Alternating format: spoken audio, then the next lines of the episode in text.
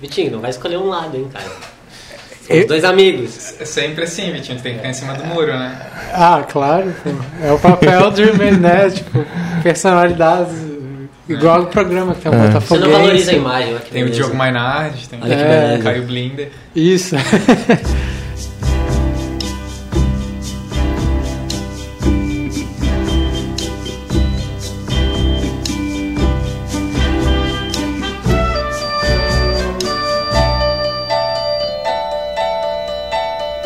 Olá, sejam bem-vindos a mais um episódio de A Conversação, um podcast de cinema com eu, Thiago Santana, e o Vitor Viana. Hello. O Lucien Chalsar. Boa noite. E o Marlon Krieger. Oi.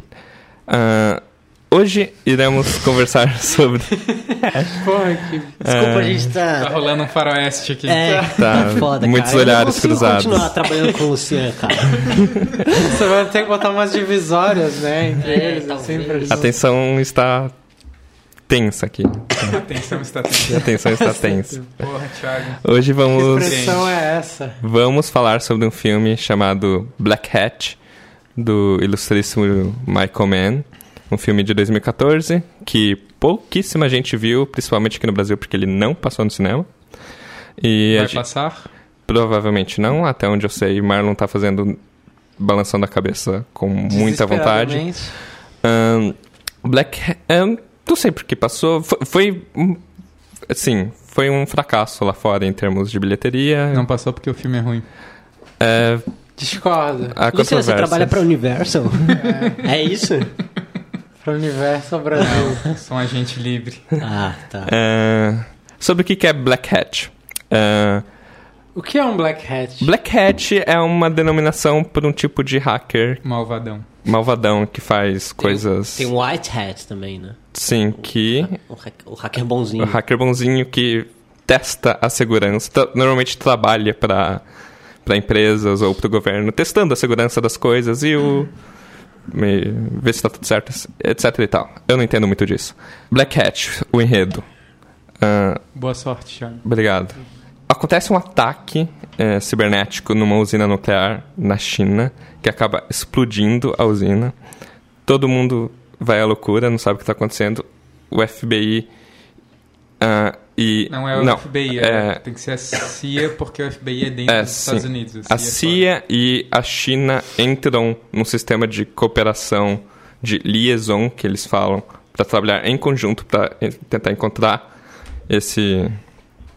Black Hat, quem cometeu o ataque, e quem está chefiando a parte chinesa é o capitão Chen, que vai para os Estados Unidos e acaba exigindo que o ex-colega de faculdade dele, o nosso herói do filme, interpretado pelo Chris Hemsworth, o Hathaway, que está na prisão, seja solto da prisão ou liberado da prisão, para auxiliar nas investigações, porque os dois foram um dos autores originais do script. Não, eles foram colegas de quarto e o Hathaway é o... É o autor principal. Mas ele ajudou também os três. Sim.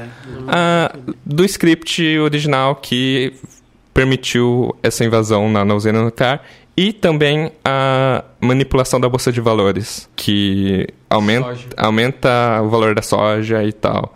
E eles começam uma missão para buscar quem fez isso, o que está acontecendo, quais os motivos por trás. Ninguém está pedindo...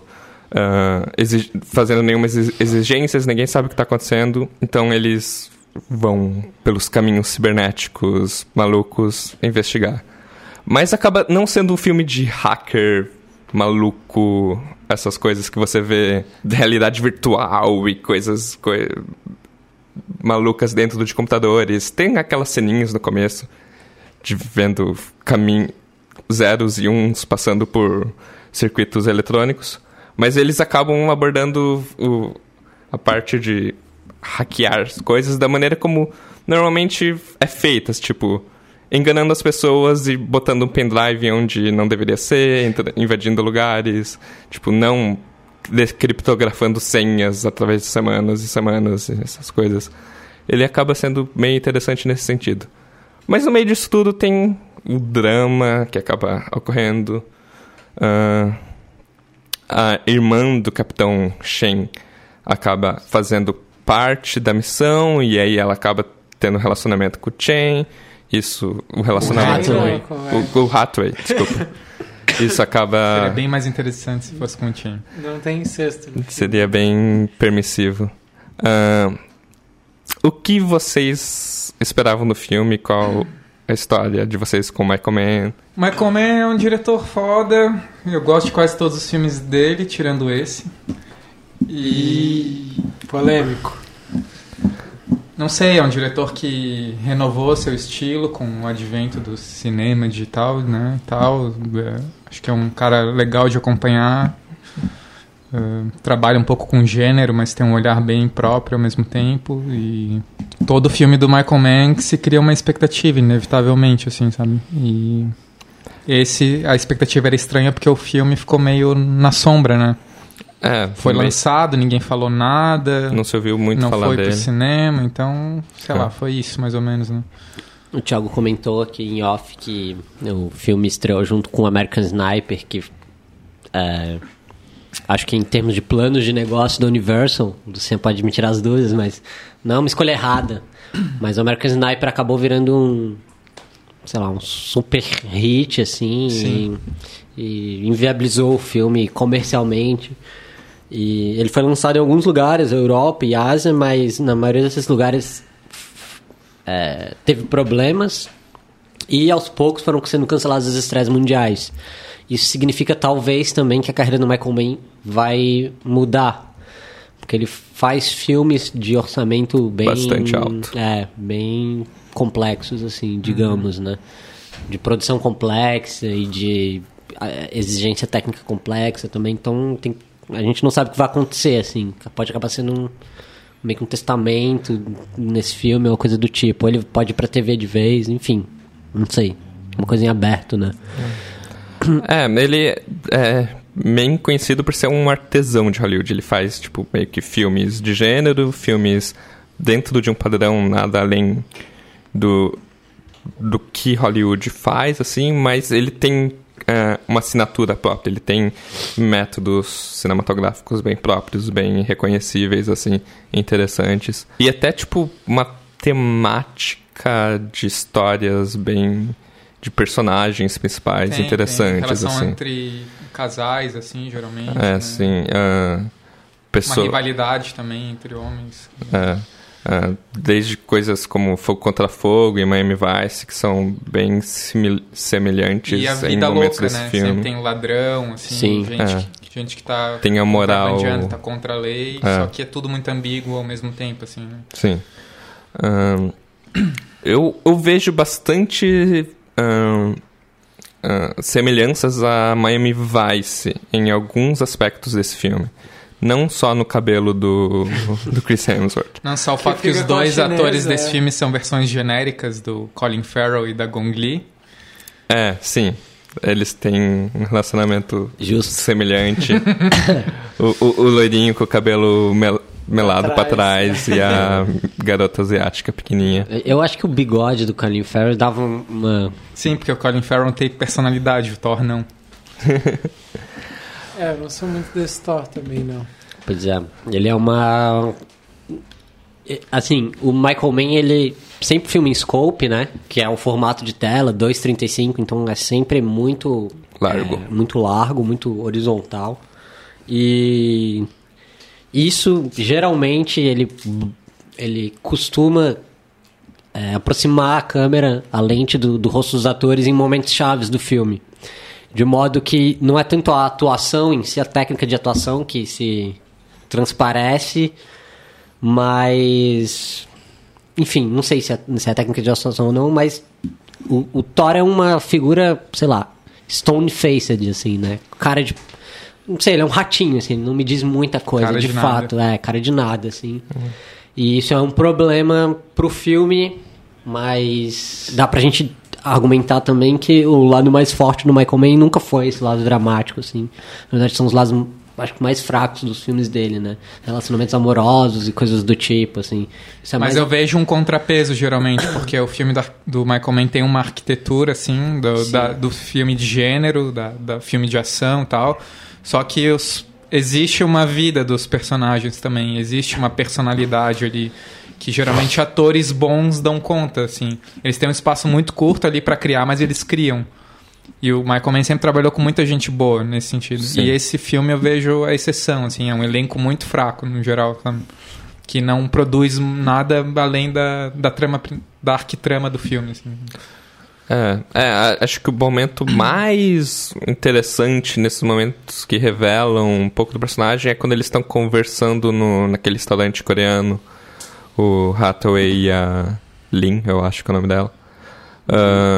Mas é também assim, tão, até no roteiro meio que peca um pouco nessa hora, porque é tipo uma conversa tão tangencial do que tá incomodando eles no momento que você vê a mesma tensão que o Michael Mann consegue criar numa conversa de duas pessoas sentadas, sem que as palavras condizam, assim, com a tensão que deveria estar sendo exprimida, assim. Acho estranho. Vlavav, por que o filme é bom ou por que o filme é ruim? Vocês gostaram, não? O que rola aí? Eu acho ele um filme de ação muito bom. Eu tô acostumado a ver filmes de ação e não pensar muito a respeito deles, não levar eles muito a sério e me divertir com eles, e eu me diverti bastante. O tempo passou rápido, mesmo o filme sendo longo. O filme é bonito, uma coisa que a gente já discutiu sobre beleza, assim. Eu gosto de ver ele, eu gosto de ver as pessoas e, sei lá, tem uma atmosfera boa desses lugares, principalmente na Ásia, é bem legal ver as coisas. Não é super estilizado, mas é interessante. Mas também é o tipo de filme que acabo saindo dele e não pensando muito a respeito. Coisas que não acontecem quando eu assisto Colateral, assim. Colateral fica na minha cabeça. Até Miami Vice, que muita gente desce o pau e eu gosto muito. Muito melhor do que esse filme. Fica na cabeça. Sim, também acho. Mas eu não acho um filme ruim. A gente já falou sobre filmes bem piores. Quer falar alguma coisa, Vitinho? Eu gostei muito do filme. Gostei bastante, mas... Acho que você tem esse cabelo esvoaçante. Pode ser, né? Faz parte do meu estilo gostado aí. Mas... Gostaste de quem no filme? Pois é, tenho dificuldade pra explicar mesmo. Tem que pensar um pouco mais. Eu acho que o Luciano usou uma palavra-chave que é a coisa da arquitetura visual, assim. Esse filme... continua carregado dessa arquitetura visual, assim, pra mim. Paleta de cor e tal, a coisa da movimentação né, do assunto de gato e rato, né? Ir atrás do bandido e tal. E isso pra mim tá intacto. E pra mim os grandes momentos do filme acabam sendo esses, onde ele consegue ligar figura e fundo. Isso é uma coisa comum na obra do Michael Mann. Só pra gente pensar em, sei lá, Fogo Contra Fogo...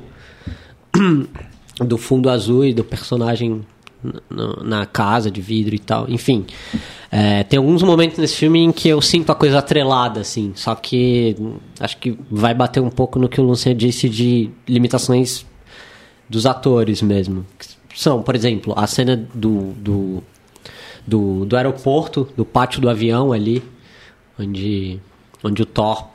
Vou usar Thor, porque eu não sei falar o nome do lourinho. Chris Hemsworth. Apoio. Ok, o Thor enfim, é um roteiro meio vagabundo nesse sentido, mas é uma cena que tem força. O Thor tá livre pela primeira vez em 9 anos, ele olha pro horizonte. Sim. E a garota chega e bate nele, assim. Tem algumas coisas ali, e elas são mais de enquadramento. Sim. E de montagem, de ritmo, do que dos atores. Tem alguns outros momentos que eu destacaria. O momento em que eles descobrem as minas de estanho na Malásia também é bem legal, assim. Então acho que a arquitetura visual do filme se segura, assim. Mas... essa relação deles com o lugar onde eles estão sempre, né? Sim, mas isso são detalhes. O que me incomoda é isso. O filme não é um desastre completo, claro que não. Tem um outro momentinho, mas...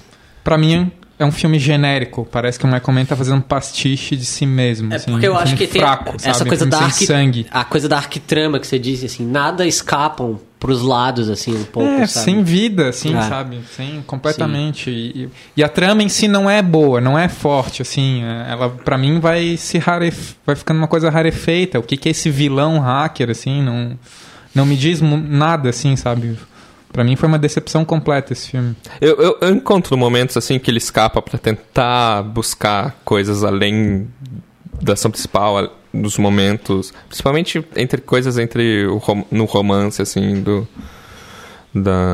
dos dois, mas realmente não me diz muito mais sobre esses personagens pra eu me importar tanto com eles.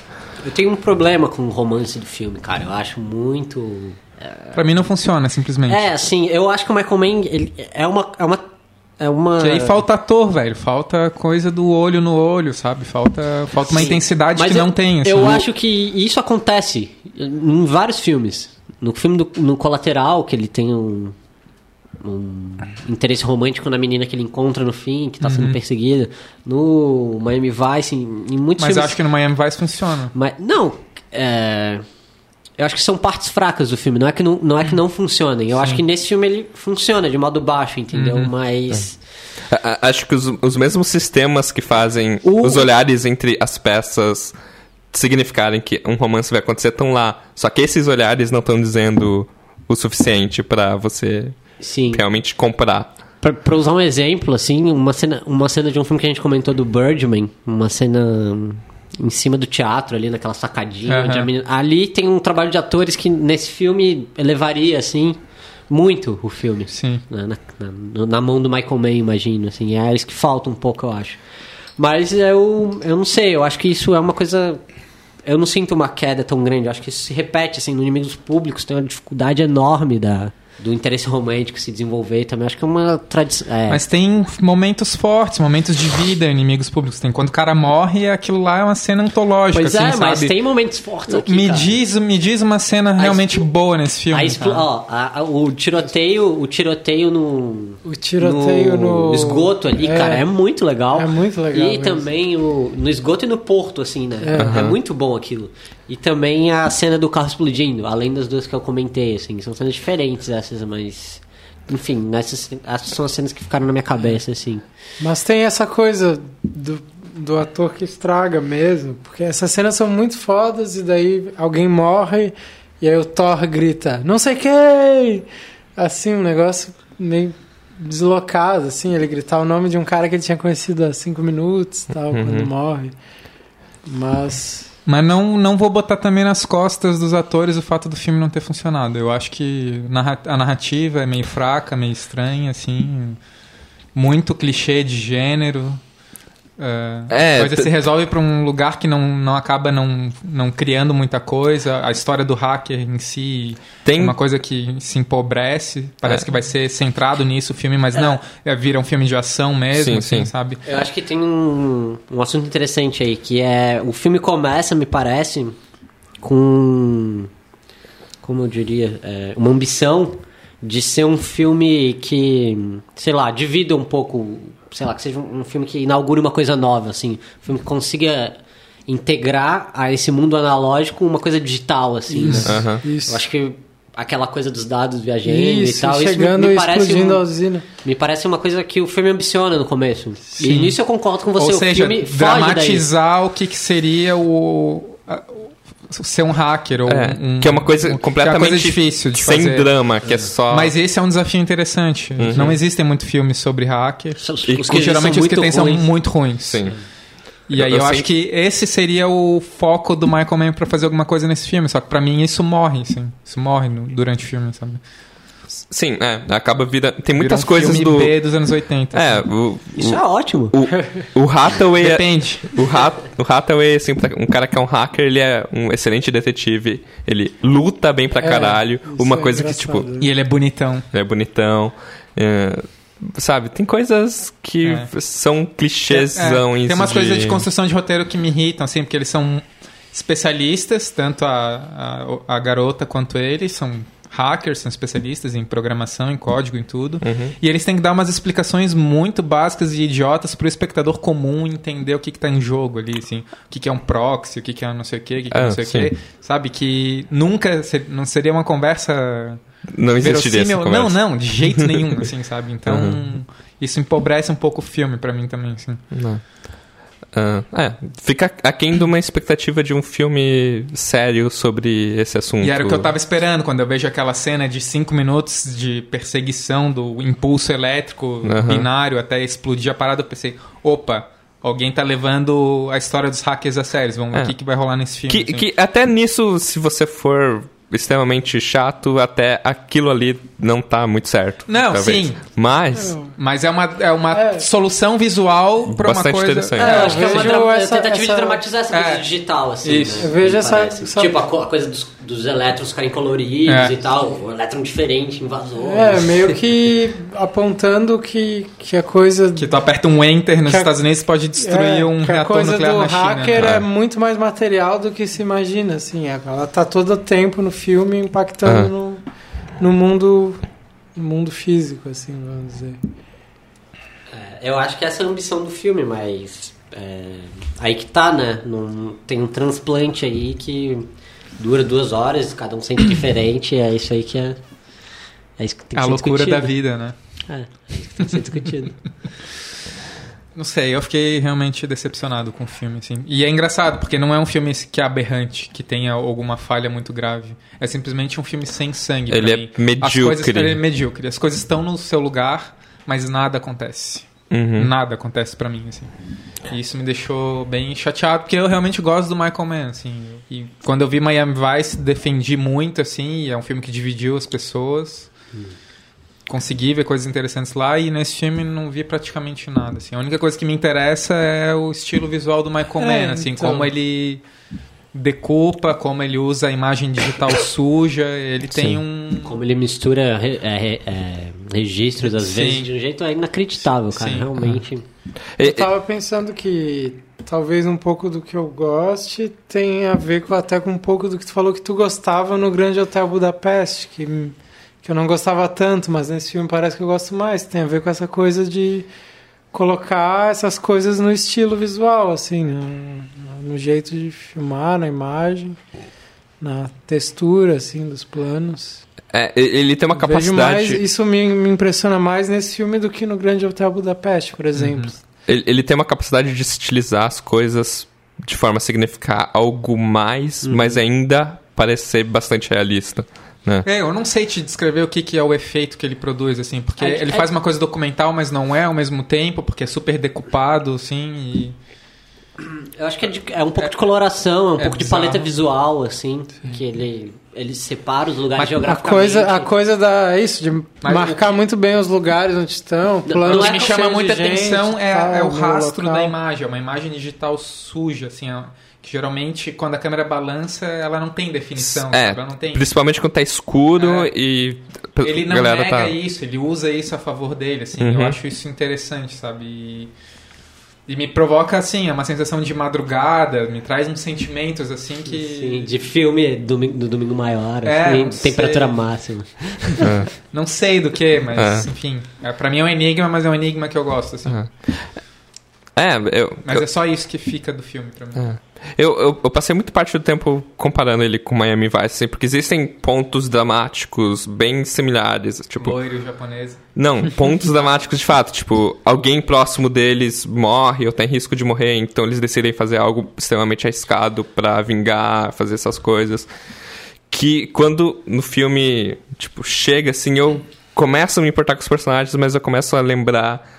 No outro filme, isso me importava muito mais. Eu ficava muito mais impactado com essas coisas. O Michael Mann tem essa coisa do heat, né? Do calorzinho, assim, de as pessoas perceberem que a treta tá pegando antes de ela pegar e terem sensibilidade pra isso. Eu sinto que esse filme tenta produzir isso de maneira artificial diversas vezes, assim. Ele infla a ação, a motivação do que tá acontecendo e...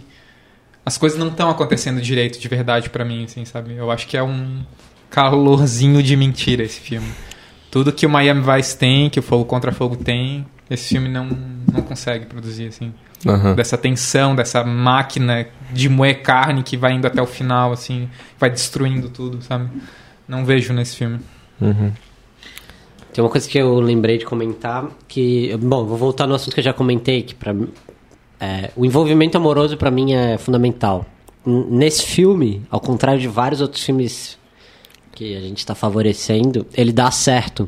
Tanto que o filme termina com um plano frontal dos dois pegando o um avião e dando umas olhadinhas pra trás, assim, sentindo calorzinho, mas a coisa, o sonho funcionando, assim, né? Uhum. E na maioria dos outros filmes do Michael Mann, isso é inviabilizado, assim. Eu acho que isso ajuda a ele como cineasta. Sim. Enfim, essa é uma teoria minha própria. Não, acho faz sentido, mas acho que ele tem dificuldade com coisas amorosas. Ele não é um bom cineasta pra coisas amorosas. Ele filma cenas de amor e... Mas ao mesmo tempo todos os personagens dele são fazem parte de um casal, assim. Porque... a mulher tem uma função ali pro cara que é o protagonista, assim, sabe? Sim. Isso é clássico no cinema dele, assim. Sim. Mas... ele é um homem casado. Ele nisso sabe... eu identifico algumas coisas com você, mas... por exemplo, eu acho que nesse filme ele usou a morte do irmão pra dar esse impulso dos dois ficarem juntos, entendeu? É, isso foi interessante, isso foi uma jogada interessante. Sim, mas é uma coisa que acaba cortando outras opções que o filme poderia ter, dos dois se separarem e tal. Enfim, não sei, mas... de fato, eu acho que isso não me passa muito bem, assim, não é uma coisa que é um pouco irrealista, assim, sabendo quem é o Thor e tal, o personagem do Thor aí, de que ele vai ficar com a garota e tal, só porque eles viram um japonês morrer, que é irmão dela, sabe? Não dá pra acreditar nisso. Chinês. É, chinês. Desculpa, gente. Desculpe, comunidade chinesa de Florianópolis. Desculpe pelo preconceito. É engraçado que no começo... Mas eu acho legal isso, eu acho legal isso de assim, é que eu sou muito fã do Michael Mann, mas... então eu fico buscando explicações também, né? Mas então, é uma coisa diferente no filme. Se a gente for pensar no Tiff também lá, não funciona assim o enlace amoroso. E tem uma cena muito parecida que o Thiago criticou, que são os dois jantando no juntos restaurante e tal. Daí o do Tiff mostra aquele cartazinho com aquelas coisas que é genial, velho. Mas os atores são incríveis. Cara. É o James Caan, não é o Thor, entendeu? O James Caan, porra. Tu vai fazer o quê, cara? O James Caan mexe a boquinha e sente algo. Esse cara bota muito botox e não mexe mais a boquinha.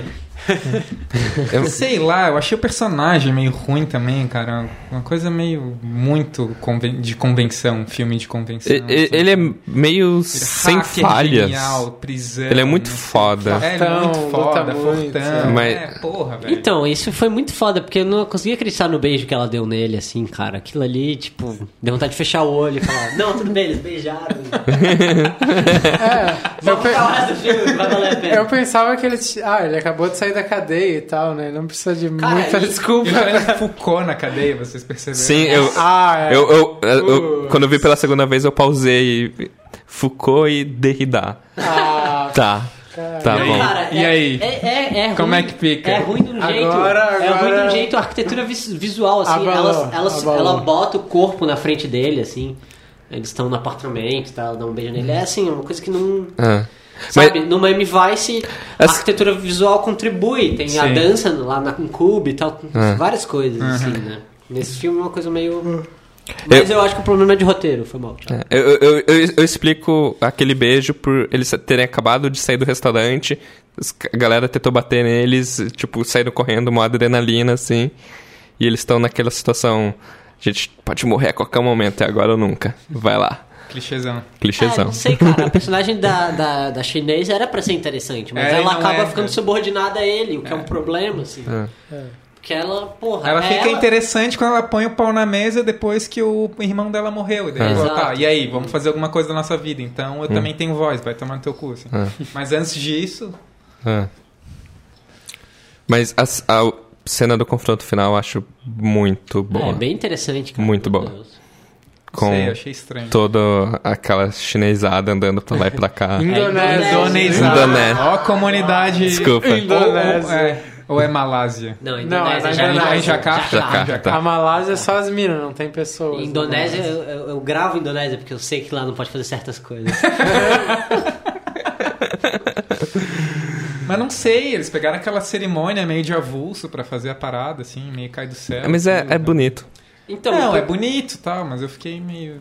Não, é legal, perdido, assim. É legal, mas é porque o filme é uma coisa só, né? Não é só uma cena, assim. Mas, pô, tem um monte de cena legal no filme, mas eu entendo o que você tá querendo dizer. É uma coisa que, como um todo, não fica pra ti, assim. É. Normal. Ainda assim, é muito melhor que a Wes Anderson. É, acho que não. É melhor que Vingadores. Acho que sim. É. É melhor que Ida. É melhor que Ida? É melhor que Ida. Pô, mas aí vocês estão nivelando por baixo. Tá... mas a gente não tá fazendo esse videocast pra fazer um ranking dos melhores filmes que a gente fez. Claro que tá. A gente não fez Vingadores. Vamos fazer um especial de Natal. Tá, em maio. Onde a gente só cita filmes, um melhor que o outro. Podia ser legal, não? Especial de Natal. Eu queria rapidamente lembrar de filmes que tenham hackers. Isso me interessa. Hackers, com Angelina Jolie. Com Angelina Jolie e o Sick Boy do Trainspotting. É. Esse é aquele Piratas... Não sei o que. Hackers, Piratas... Pode ser. É, eu não lembro como é em português. Pode ter um em DVD, mas não vou lembrar do nome. De certa forma, o Millennium é um filme de hacker, um pouco. É, mas bem... Dele, assim. É. Uhum. Não é de hacker, né? Tem um hacker. Sim, mas o filme do Michael Mann é filme de hacker. Tem uma coisa interessante. Mas é tudo esse baseado a história no... O Millennium e o filme do Facebook. São dois filmes que tem uma ambição parecida, eu acho, com esse filme. Que deveria ser a ambição desse filme. Que é botar um pouco do digital. É. Tentar representar isso no cinema de alguma forma que seja significativo e tal. É. Uhum. É, acho que... Faz sentido um pouco. Saiu recentemente nos Estados Unidos, não sei quando vai sair aqui, um filme de terror que acontece todo na tela de um computador, assim. Por Skype e coisas. Eu tô curioso pra saber como eles fazem isso funcionar. Ok, então vamos para os... Últimos... Algum comentário final? Últimos comentários. A cena final é muito boa, Luciano. É. Chapéu Preto do Miguel Homem. Estou decepcionado. Miguel Homem. E com isso vamos para os recadinhos da igreja do A Conversação.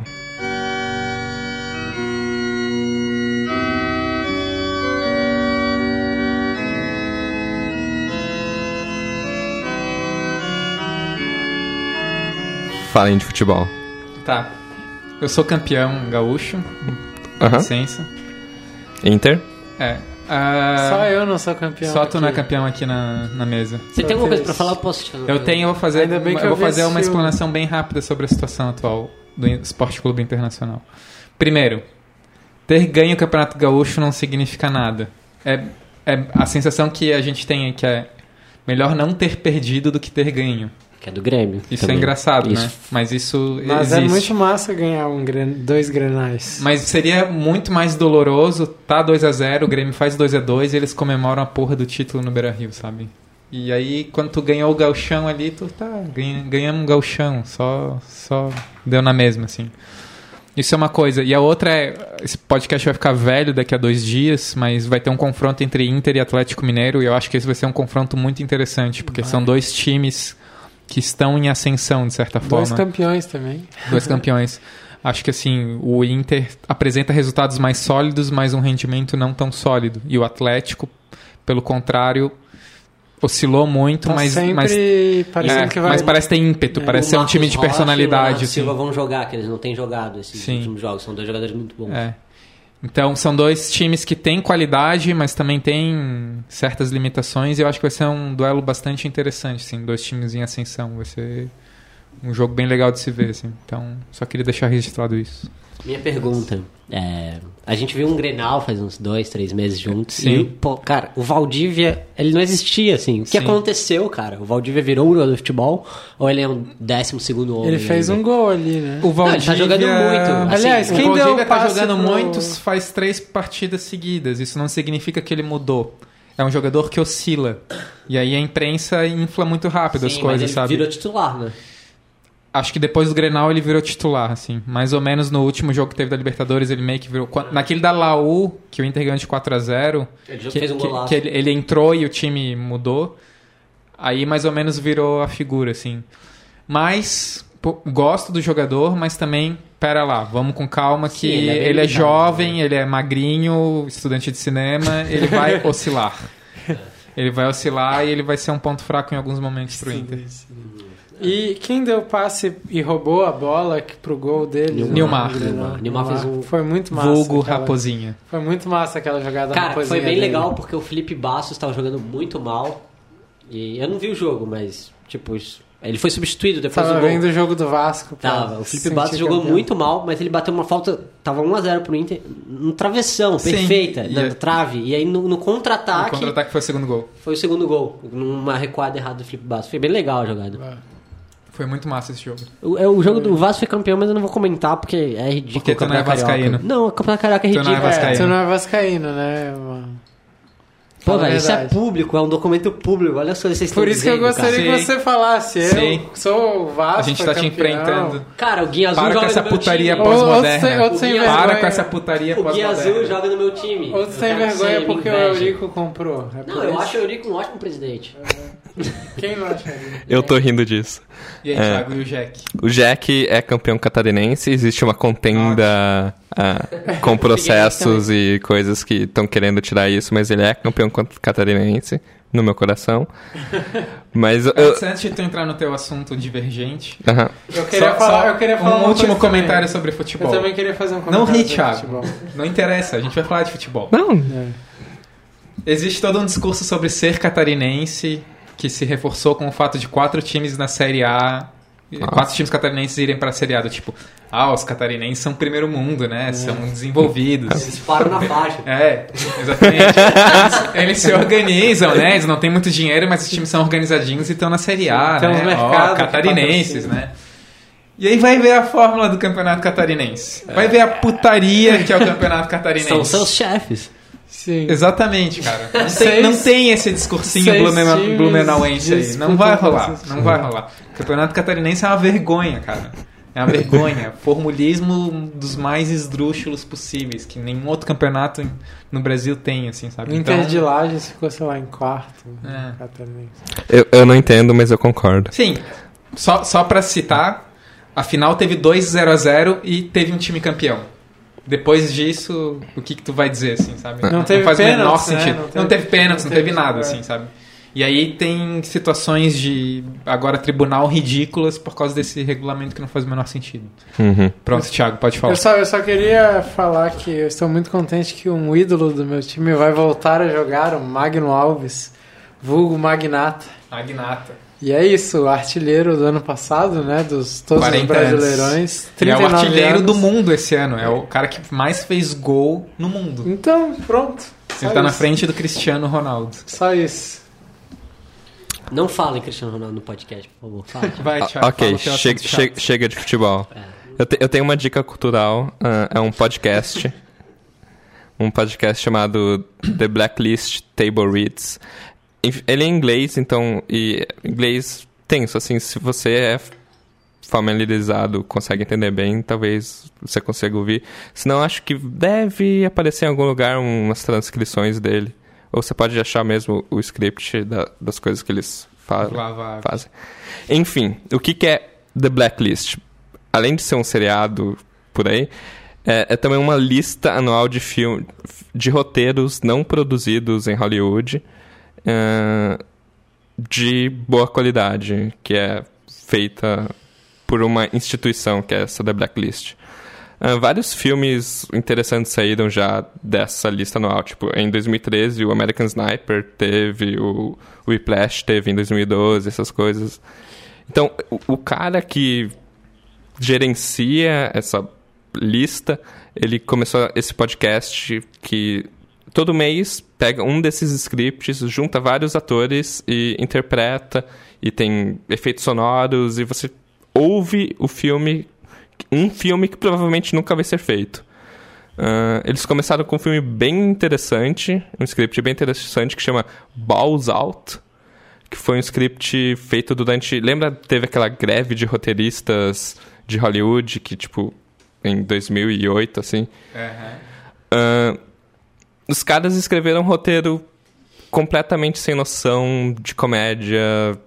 Tipo, o clímax dele é um cara lutando com um cachorro. É extremamente maluco. E é bem divertido, interessante de ouvir. Se alguém tiver interesse, vai atrás. É melhor que Serial. vem de uma cena ninguém, muito foda. Ninguém te leva a sério. Ninguém me leva a sério. Não, cara, eu achei legal, mas acho que eu não viria podcast, que eu odeio podcast. É. Eu gostaria de ouvir. Só o Thiago gosta de podcast. Só eu gosto de podcast. Ele que obriga a gente a fazer esse podcast. Uhum. Eu venho pra brigar com o Luciano. E com isso terminamos mais uma A Conversação.